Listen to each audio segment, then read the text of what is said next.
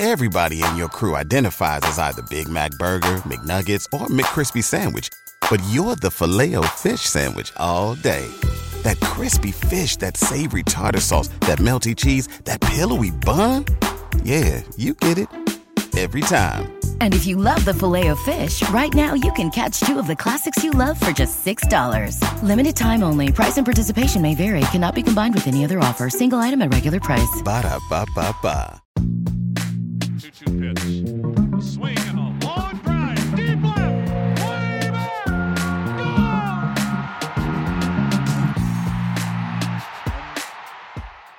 Hey, everybody, welcome to another Baseball America podcast. I'm Kyle Glaser, joined today by JJ Cooper. JJ, we have officially reached mid-season of the minor leagues. All-star games all across the lower levels at least have taken place. You were just in South Bend, Indiana for the Midwest League All-Star game.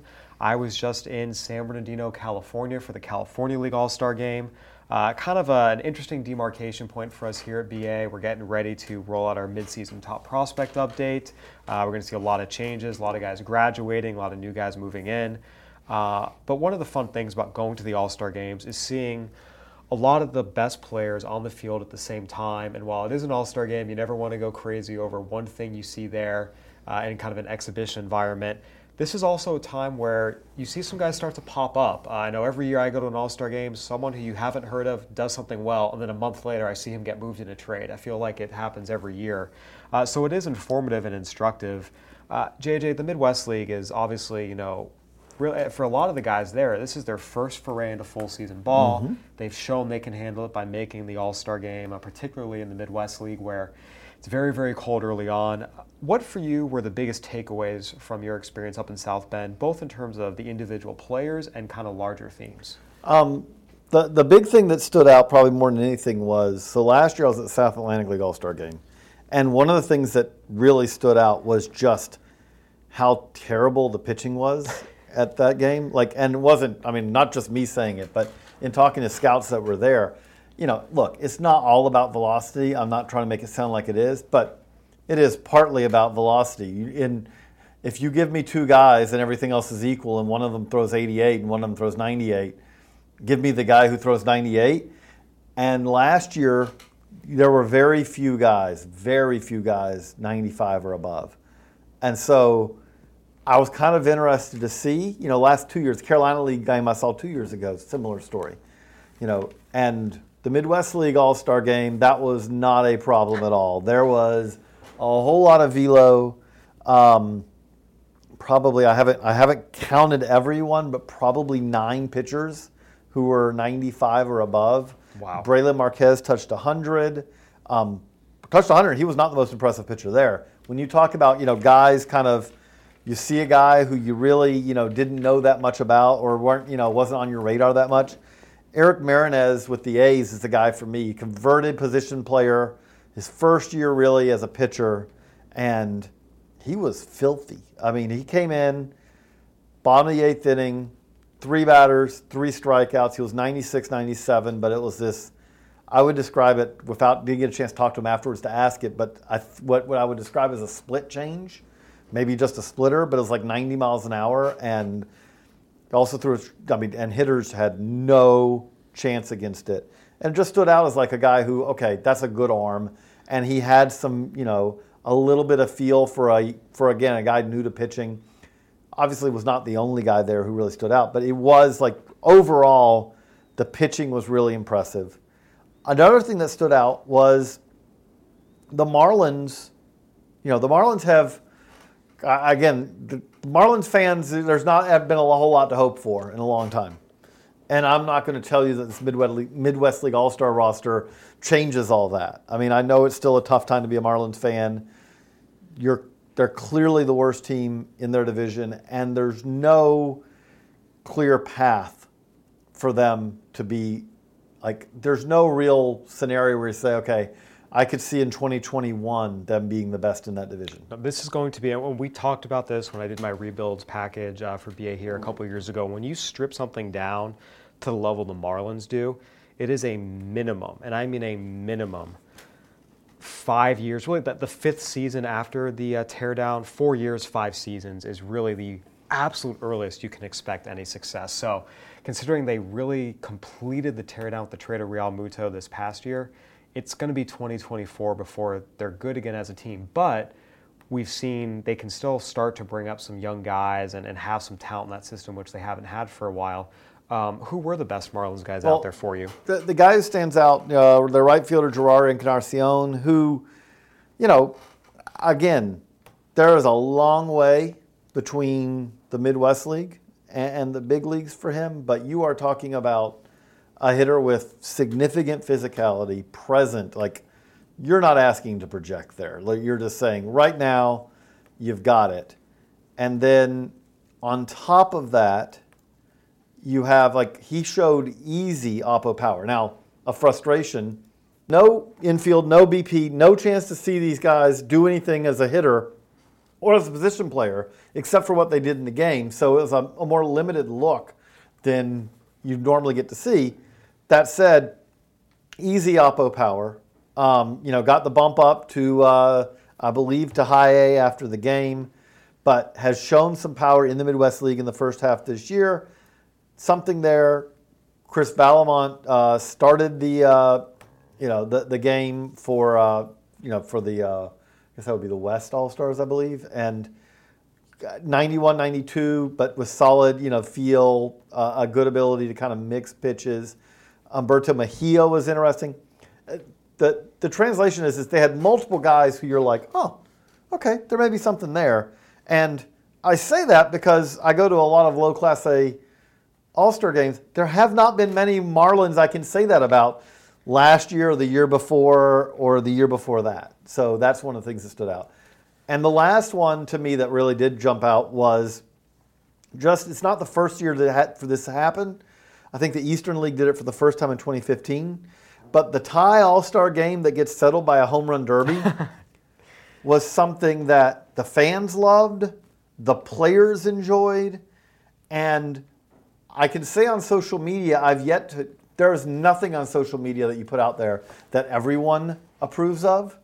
But it seems like the, all, the home run derby to finish an all star game instead of a tie is the one where everyone's like, yeah, that makes sense to me.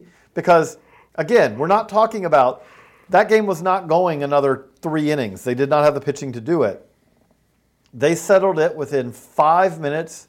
It was interesting. It was both, you know, like, I mean, it was something you don't normally get to see. You had both teams kind of out there on in foul territory watching this. And when uh, Chris Betts starts hitting, needing two home runs only to win it in 90 seconds, but he pops up and he doesn't connect with like the first six pitches.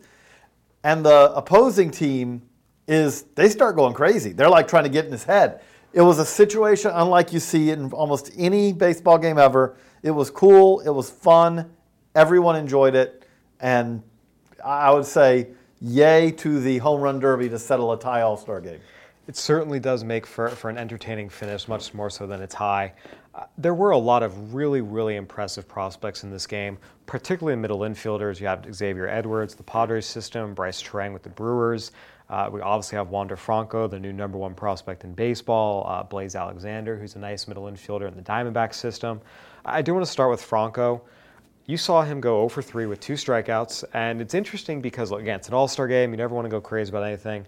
But it's notable because one of the signature He selling points that. for Wander Franco is he not only doesn't strike out, he rarely swings and misses. You had an article about that earlier this year where he went, Had one last year too, because the Appy League was true too. Yeah. which which is funny because when I went up and saw him in the Appy League, I saw him swing and miss and strike out, and apparently you go and you see him swing and We're- miss we're and a curse. out. Um, We're a curse. yeah, I mean, I, again, you never want to go crazy. It's an all-star game. Anything at all you can you can take from that? I'll I'll say like the things that stood out to me, you know, which none of it's surprising because he's really, really good. But yes, I know he struck out, um, and that's surprising. That said, the bat speed. The really one of the things that stood out was the ability to make like late decisions and really to foul this to spoil a pitch. Like he has the ability to seemingly like okay he's letting that one go and then like to flick his hands and okay you know what i'm protecting the zone on that one i'm going to get the next one which I I can't. I get over. I can't get over. He's 18.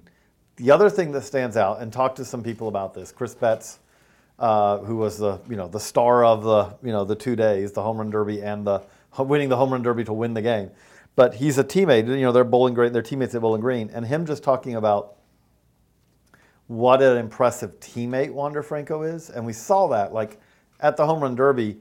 Wander Franco wasn't in the home run derby, but he was living and dying with every swing that Chris Betts had. And talking to Betts afterwards, he said, like, that's not different than, like, if anyone on our team does something good during a game, Wander Franco is going to be one of the ones, you know, leading the celebration of it. Like, it's not just all about him. He's an 18 year old who's, who's got kind of leadership skills too, which that's one of the things that's always enjoyable to see at these kind of things is he, he has a confidence about him, uh, you know, that is unusual for someone that age. Um, again, he's there with a lot of guys who are a lot older than him, and he fits in. He it does not he does not seem like the young guy trying to figure out how to handle it. It's that's not a problem at all. Just stood out really impressive. You know, again, it was a good event. South Bend put up did a very good job. They sold that place out basically for the All Star game, which is, you know, it's something that you see done, but it's not always done by any stretch of the imagination. Really good crowd there both days with the uh, home run derby and and the uh, the game. You know, but so that was the one I got to see.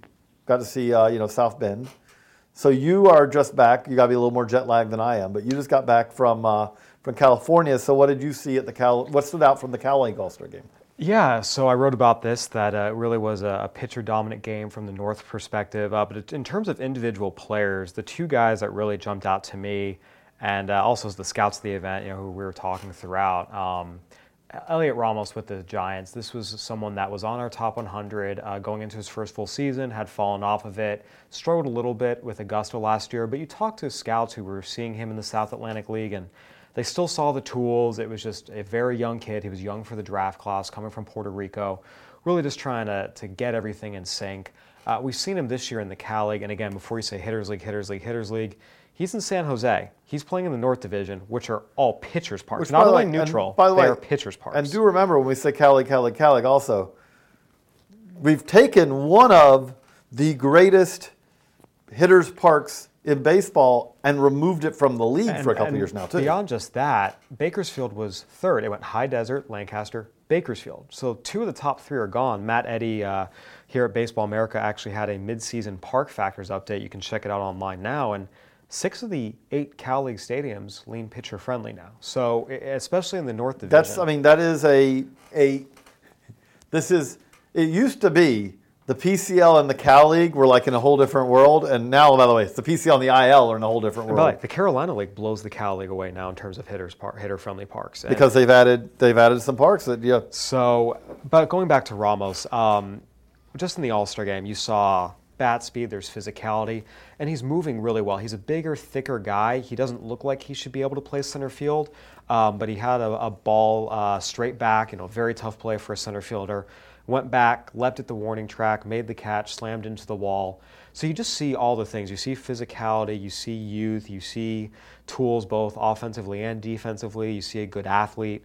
Um, he's someone who definitely stood out from that game. On the pitching side, Ryan Rolison uh, just looks the part of, of the lefty you want to see. Uh, fastball, both sides of the plate. Really, the slider. He's able to back foot his slider to right-handed hitters, which is so key for a lefty. And again, college guy, but you know he's exactly where he should be. He started the high A high A in, at the midpoint of your first full pro season is not you know Yeah, he's handled himself very well pitching in Lancaster, which, while we say, you know, the Cal League is not the hitters league it used to be, Lancaster still is one of the single most hitter friendly parks in all of minor league baseball. Absolutely. All things considered, a 4.23 ERA pitching your home games in Lancaster, that's great. He's done a really good job just in that context. And again, when you look for, you know, a big league looking lefty, you know, you can just kind of say, yeah, this is absolutely a guy that you take in the back of the first round and you see the components to succeed there. Um, so those are the two guys who were kind of main prospect name guys. Unfortunately, a lot of the, the best prospects uh, were not in this game. Joey Bart was not in the game because he's been hurt.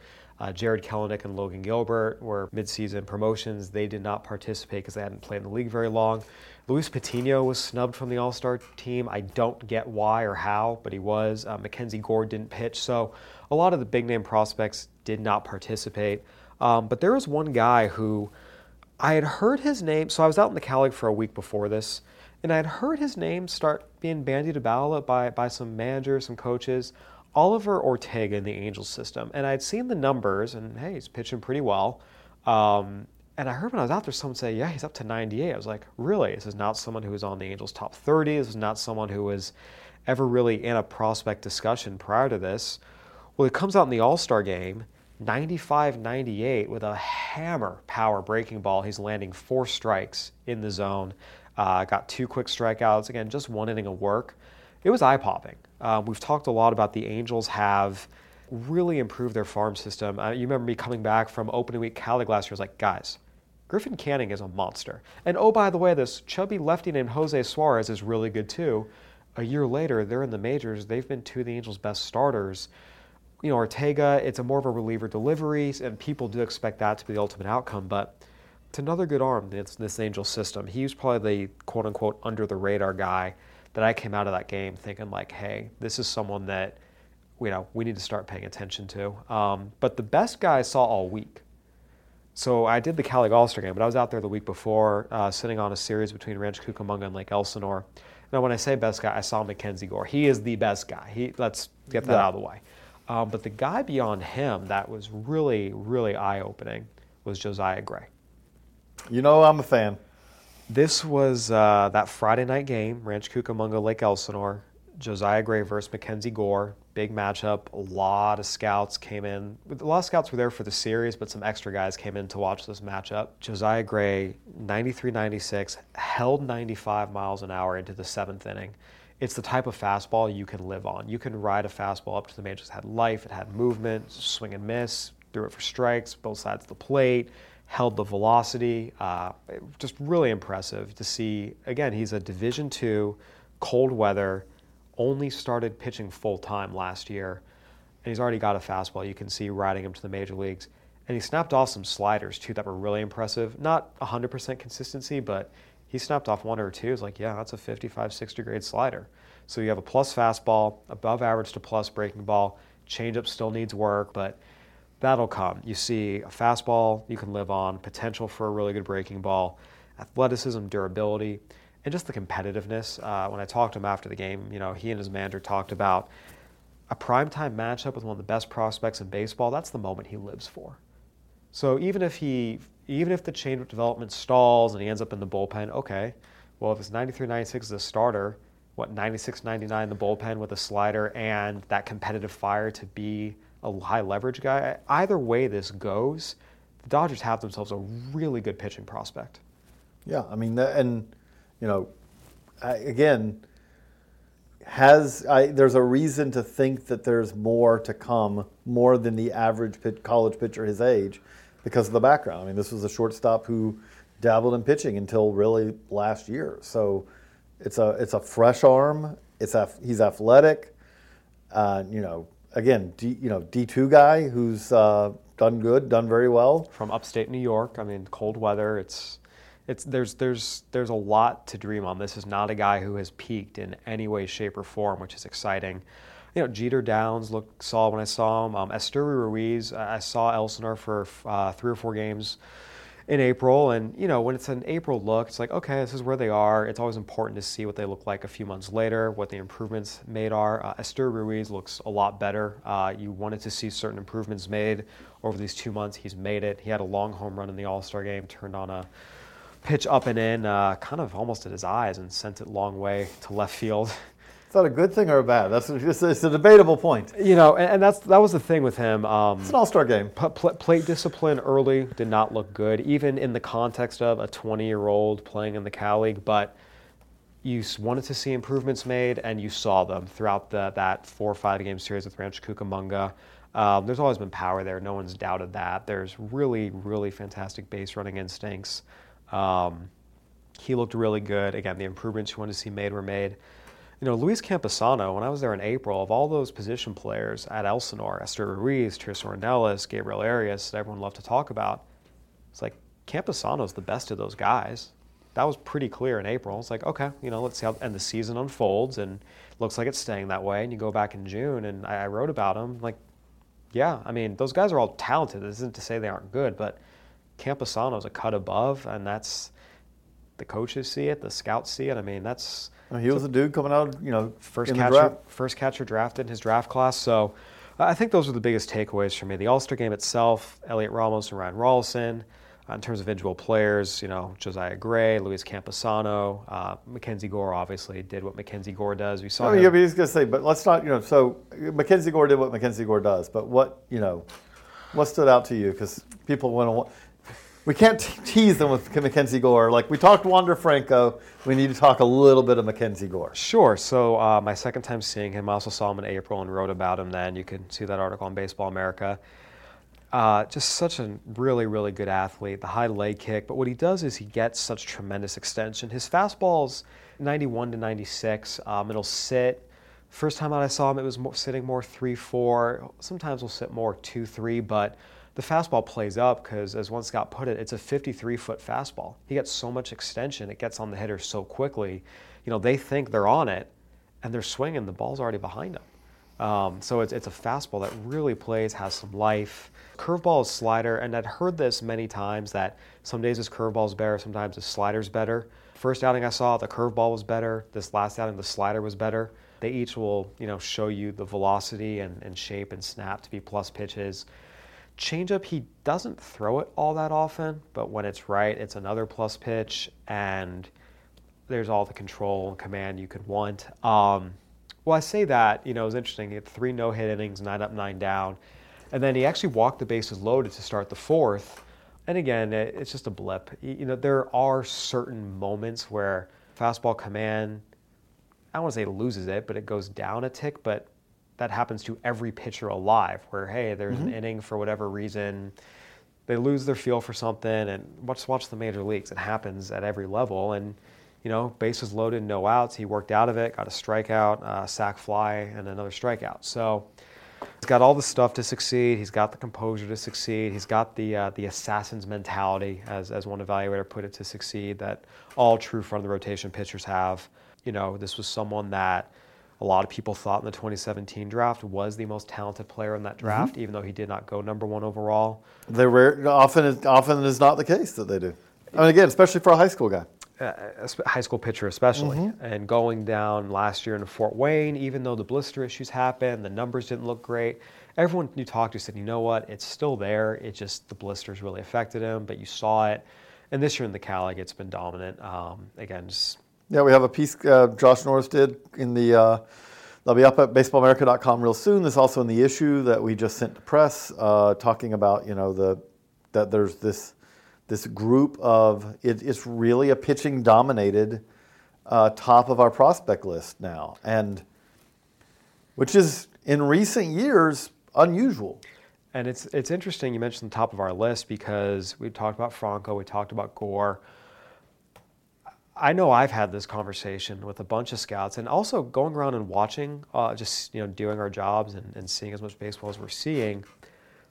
There's no question the quality of play in the minor leagues has taken a step back, and it's pretty noticeable. Like other scouts talked about it, and like even I can see it. You know, this last week, and I saw some really, really, really ugly defense, even for high A standards. And I can't tell you. I mean, every single scout call I have ends with, "The minors are rough right now." And there, yeah, it's, it's there's just less talent. Like I, I mean, right now, it is not every top hundred is created equal. And if you said, would you rather have two years ago top hundred than this year's, two years ago, last year's? And that's one of the interesting developments. Um, again, we've talked about this within our office and just peeling the curtain back here for our listeners.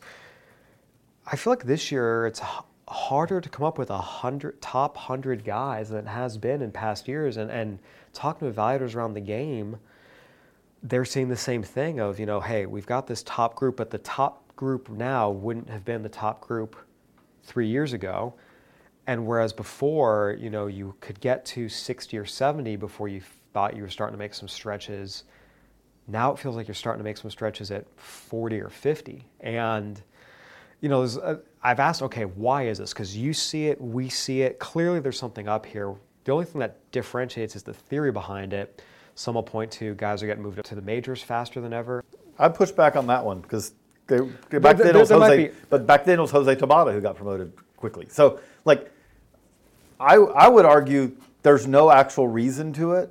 It's just that there's not a standard, uh, like You see it as a natural ebb and flow. there always have been. You know, we had a stretch a while back. I mean, like, this is at least the third trough we've had in my time at Baseball America, where, like, the reality is, is that more, I would say, as much as anything, also, we're comparing to, we've said, like, the top five coming into this year, the top five coming into last year Acuna, were Ohtani, exceptional. Tatis, Like- Vladdy Guerrero, Eloy Jimenez. They're exceptional. And so you don't have that every year. Now, we are right now at the a mechanical trough of prospects because we have graduated the Eloy Jimenez, Fernando Tatis Jr., the top of this list that we had before the season.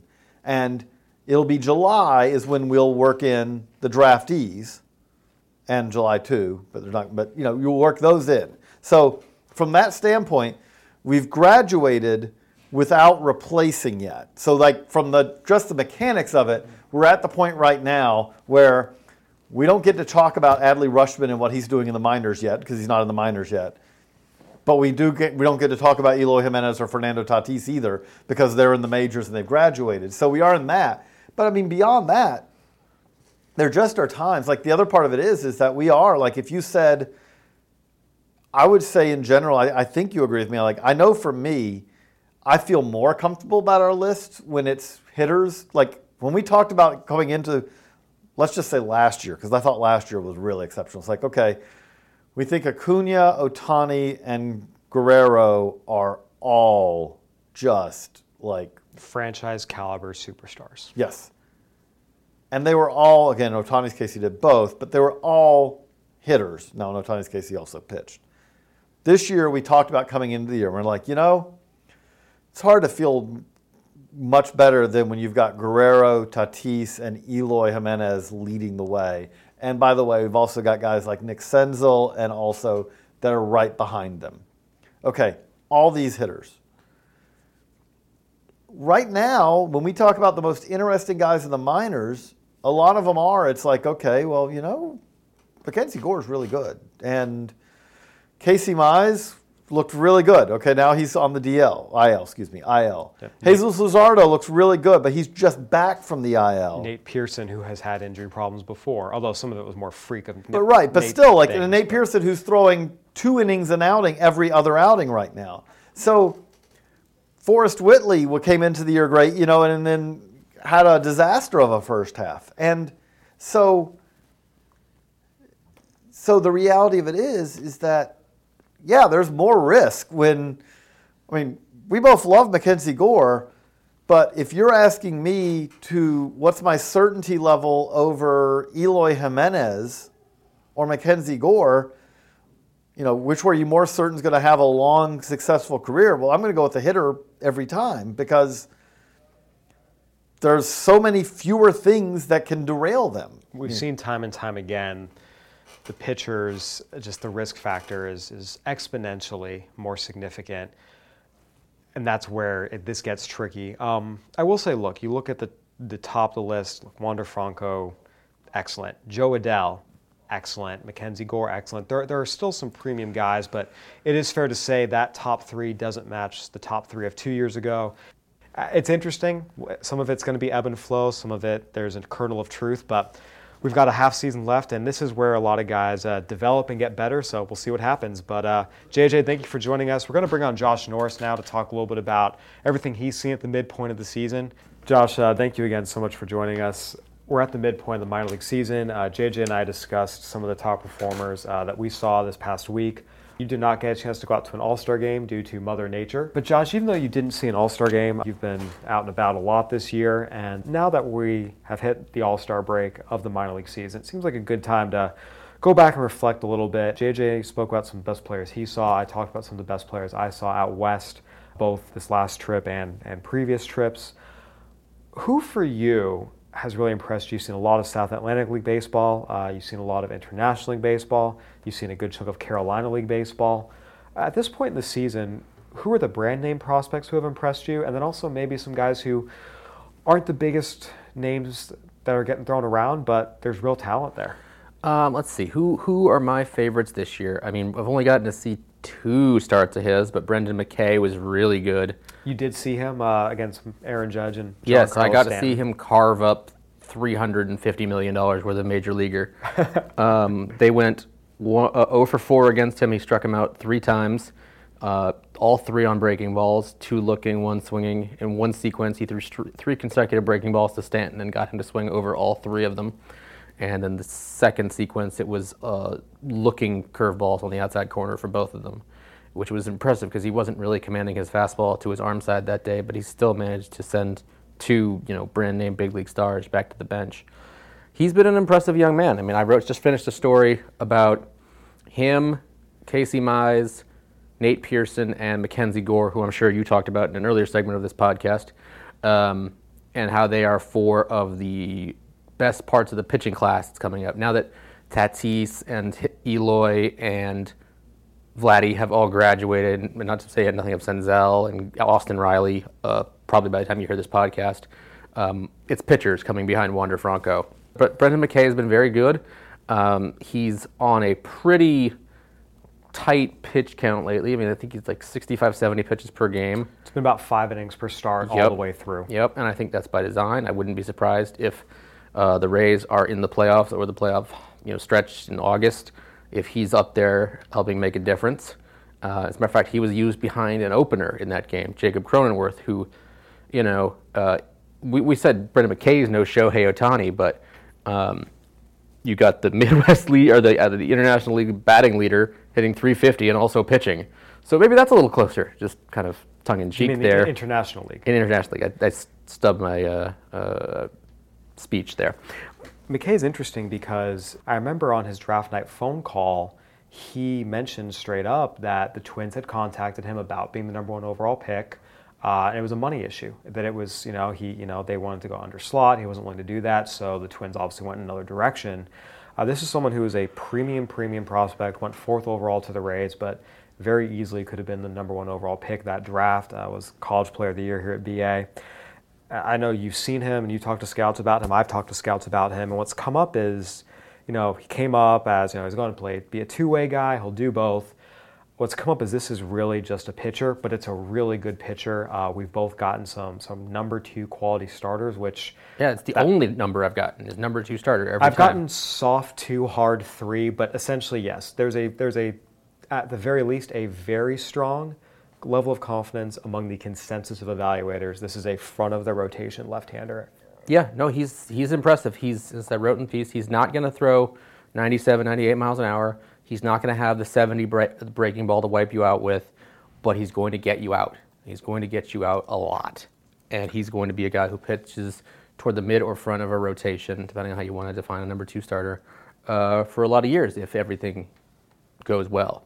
Um, you know, he's he's probably behind Gore in the best arms I've seen this year. Uh, Gore was a little different setting. It was uh, minor league spring training. Things are a little different there. Obviously, facing a little worse competition than McKay's facing in uh, international league, whether or not it's Stanton and Judge or just regular international league hitters. Um, other guy uh, I saw. I went up to Trenton. I drove 11 hours up to Trenton and 12 hours back from Trenton to see Casey Mize and Matt Manning. And Mize, I I got there in the third inning, but what I saw was pretty good for two and a half innings or whatever it was, two two and a third, two two thirds innings. Um, he was impressive. It's a high effort delivery with a lot of really hard stuff. I mean, fast four seam fastball, two seam fastball, cut fastball, split fingered fastball, slurve, and you know there's no real uh, there's nothing real soft about it. It's hard stuff and it's going to break all sorts of different directions and he up until his shoulder started barking, had been getting um, had been doing very very well. No hitter in his first start uh, as a Double A pitcher, and had like a one one two ERA with uh, with Erie as part of that super rotation, and you know his fame kind of overshadows what Matt Manning has done, which is he entered the year as the youngest pitcher in that league, and he's been one of the best pitchers in that league. On any other team, without with you know with not Casey Mize on his team, he'd be far more highly celebrated than he is, and that's saying a lot since he's in the top 30 prospects uh, somewhere, which you'll see the, the updated version. I don't know when, but you're gonna, we just finished it, and it's in the magazine. I'm not sure when it's going online, but it's a complete revamp of what we had in the past, and he's you know way up there as far as pitchers are concerned. Yeah, I mean, Matt Manning turned 21 this year, and he has held opponents at double A to a 184 batting average. We saw him in the Futures game last year. There was some growing stuff. He, he clearly was not done growing physically yet, and uh, we've seen him make the jump. You know, everyone always says the hardest jump to make in the minors is from high to double A on both sides of the ball, and he's made the jump without issue. You know, he's been very, very good. He's got arguably a higher ceiling than uh, than Mize, quite frankly. You And could- what makes you say that? Because generally speaking, other scouts who have said that? and that's what I'm saying. But what, why? What about? What, because what Mize is Mize's stuff is a little harder to command, and he doesn't command it as well. Uh, Ma, uh, Manning is athletic, young, and already has a super power arsenal. You know, we're talking a fastball up to 98, 99, power curveball, changeup that can be pretty good at times. He's big, he's imposing, he's athletic, and he's got you know that big arsenal that you want to see. I mean, you're talking a possible number one with Matt Manning. He's really, really good. I didn't. I don't think I saw him at his best, but when he flashed his best, there's no one on the planet who could hit it. certainly uh, two guys that the Tigers will be very, very happy to have at the front of the rotation if everything goes according to plan. Uh, we've talked about this a lot. Pitchers will break your heart. They're very risky. Yeah. Injuries come up, and we've seen Casey Mize, who durability was the question, now go down with a shoulder issue. Sure, Casey Mize, Jesus Luzardo, AJ Puk, Michael Kopech, Dane Dunning, Nate Pearson. I mean, And we go through it every year. The, na- the Yeah, yeah. names change. The the story remains the same. We had two pitchers in the minor leagues this year who were prospects but hadn't pitched in the Trump administration. James Kaprielian and Anderson Espinoza. Kaprielian finally got back on the mound, but Anderson Espinoza is still waiting. He might miss four years. He's just had his second TJ. Uh, there was a pitcher who started the other night in Tri City who hadn't pitched since 2016. Um, so, and he was a trade piece at some was a Guadalupe Chavez of the Astros. I forgot he, he was out there, and he's back on the mound in the New York Penn League. Once again, pitchers are very risky. So, on that note, the guys you've mentioned so far that have impressed you the most have exclusively been pitchers. Anyone on the offensive side of the Jared ball? Jarred Kelenic was great um, in the two games I saw him, one or two games. I think it was one, but he homered. He you know he played decent center field. He showed you know a, a mature approach at the plate. He's a competitor in every sense of the word. The man uh, hates to lose, and I think if you want to maybe make a uh, comparison as far as attitude is concerned, I think you're probably looking at a guy like Paul O'Neill, who was super fiery and Deep hole. I like it. well, I mean, you hear him a lot um, as a broadcaster these days, but he's uh, as a broadcaster, he's 180 degrees from what he uh, put out there as a player. But he was a, a, a excuse the, the language here, he was a red ass, and I think Jarred can be that too, um, which is a good thing if you know how to manage it and channel it into better performance. But he's you know moved up to Modesto, and I think he's still hitting pretty well there. So that's a guy who's been impressive on the hit side. I think Mario Feliciano at uh, Carolina has been really good when he catches and really bad when he DHs, which is interesting. And He's that does happen. I mean, we see a lot. The guys not, need to not be in quite the as rhythm. stark as, as what he's showing.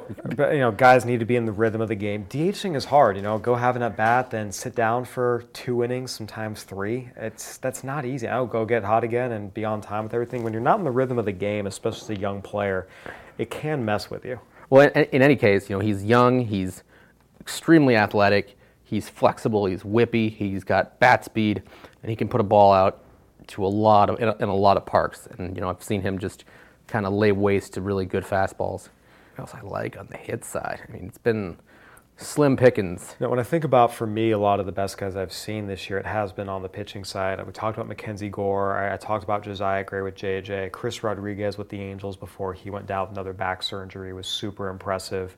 Sam Huff has been very impressive.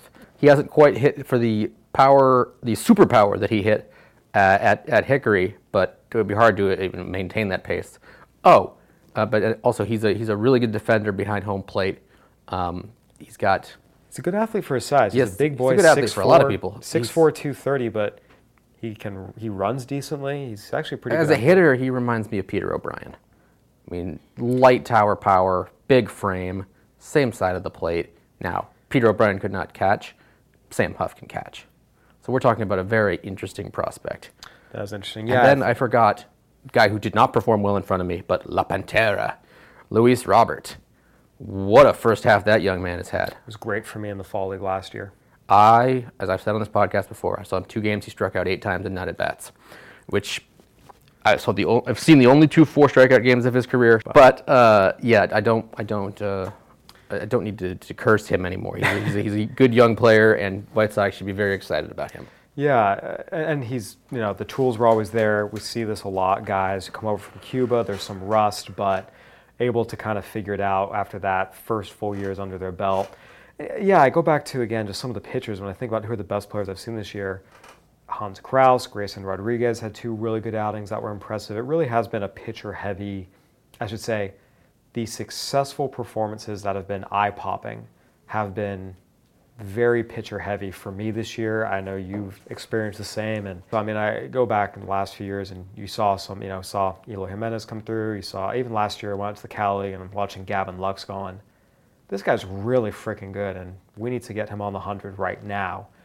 I have not had a guy like that this year to that level. No, I mean we've had the guys that we've seen are on the hundred. Well, I did, Sam Huff's not, but he could be. Not to spoil anything for the midseason update. Um, speaking of, of uh, Like I like Jarren Duran, he's a good player. I wouldn't go with him where I went on last year when I came back. It's like guys, Gavin Lux banging the table. But uh, yeah, no, it's interesting, and I'll be interested to see. You know, second half, weather warms up. See if uh, the guys outside of AAA can start hitting. See some of those guys uh, on the prospect side. The bats really start to come around and reevaluate where everything is at the end of the year. Uh, Josh, thank you so I'm much not for done. joining us. Oh, you're not done. All right, I'm not done. keep going. Um, I had you. You mentioned Crouse. I'm going to go see Crouse, Yerry Rodriguez, uh, Pop Ro- up prospect in the Rangers system. Roansy people like. Contreras, uh, Nolan Martinez, and Luis Medina, the, the enigma, and not and to keep off pitchers, Jonathan Ornelas with the Rangers, he'll be there, and uh, Anthony Seigler with the Yankees will be on Charleston. So I'm going on Friday to see them for three games, um, and that that should be a very interesting series on both sides. Um, I have the Eastern League All Star game coming up. There's a futures game at some point.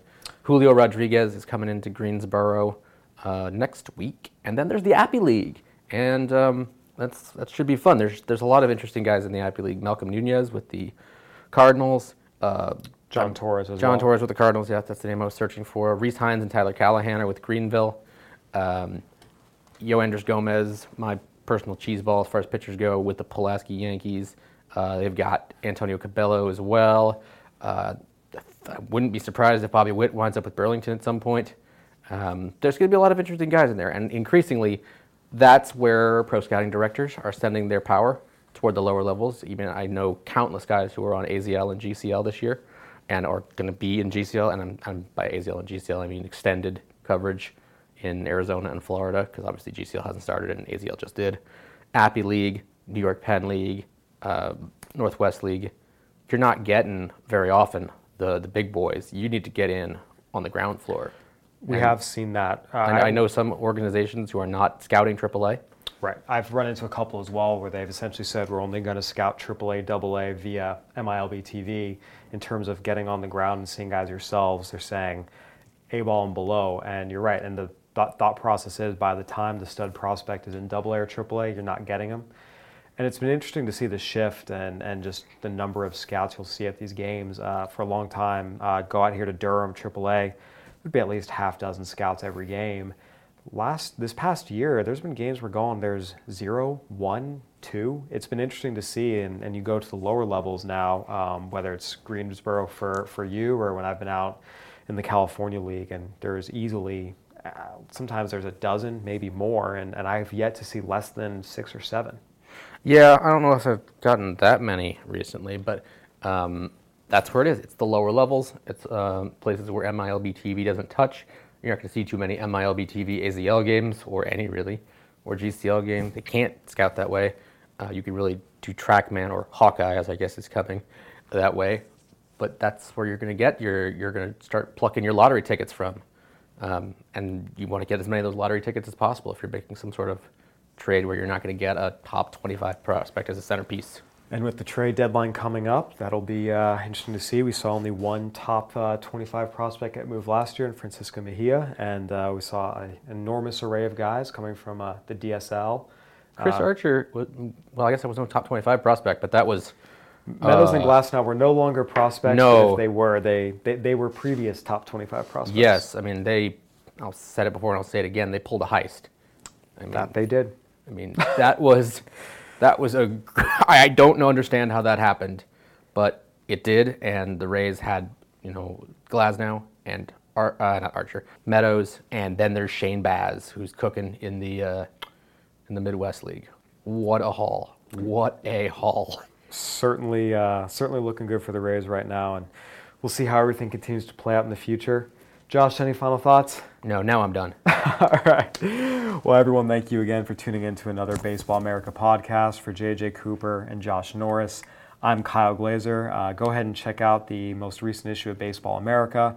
Uh, we'll have our midseason top 100 in there, as well as all sorts of uh, post draft goodness and uh, anything and everything you, you could ever want. Uh, we also have a preview on where things stand. We're only just over a year out from uh, the Olympics, so have a nice article in there too on uh, where things stand for Team USA and what that process is looking like.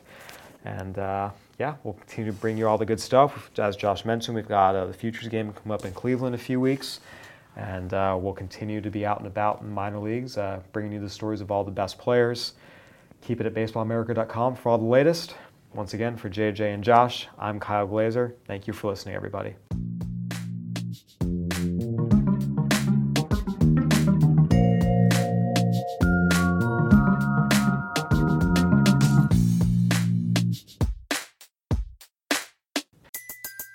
Everybody in your crew identifies as either Big Mac Burger, McNuggets, or McCrispy Sandwich. But you're the Filet-O-Fish Sandwich all day. That crispy fish, that savory tartar sauce, that melty cheese, that pillowy bun. Yeah, you get it. Every time. And if you love the filet of fish, right now you can catch two of the classics you love for just $6. Limited time only. Price and participation may vary. Cannot be combined with any other offer. Single item at regular price. Ba-da-ba-ba-ba.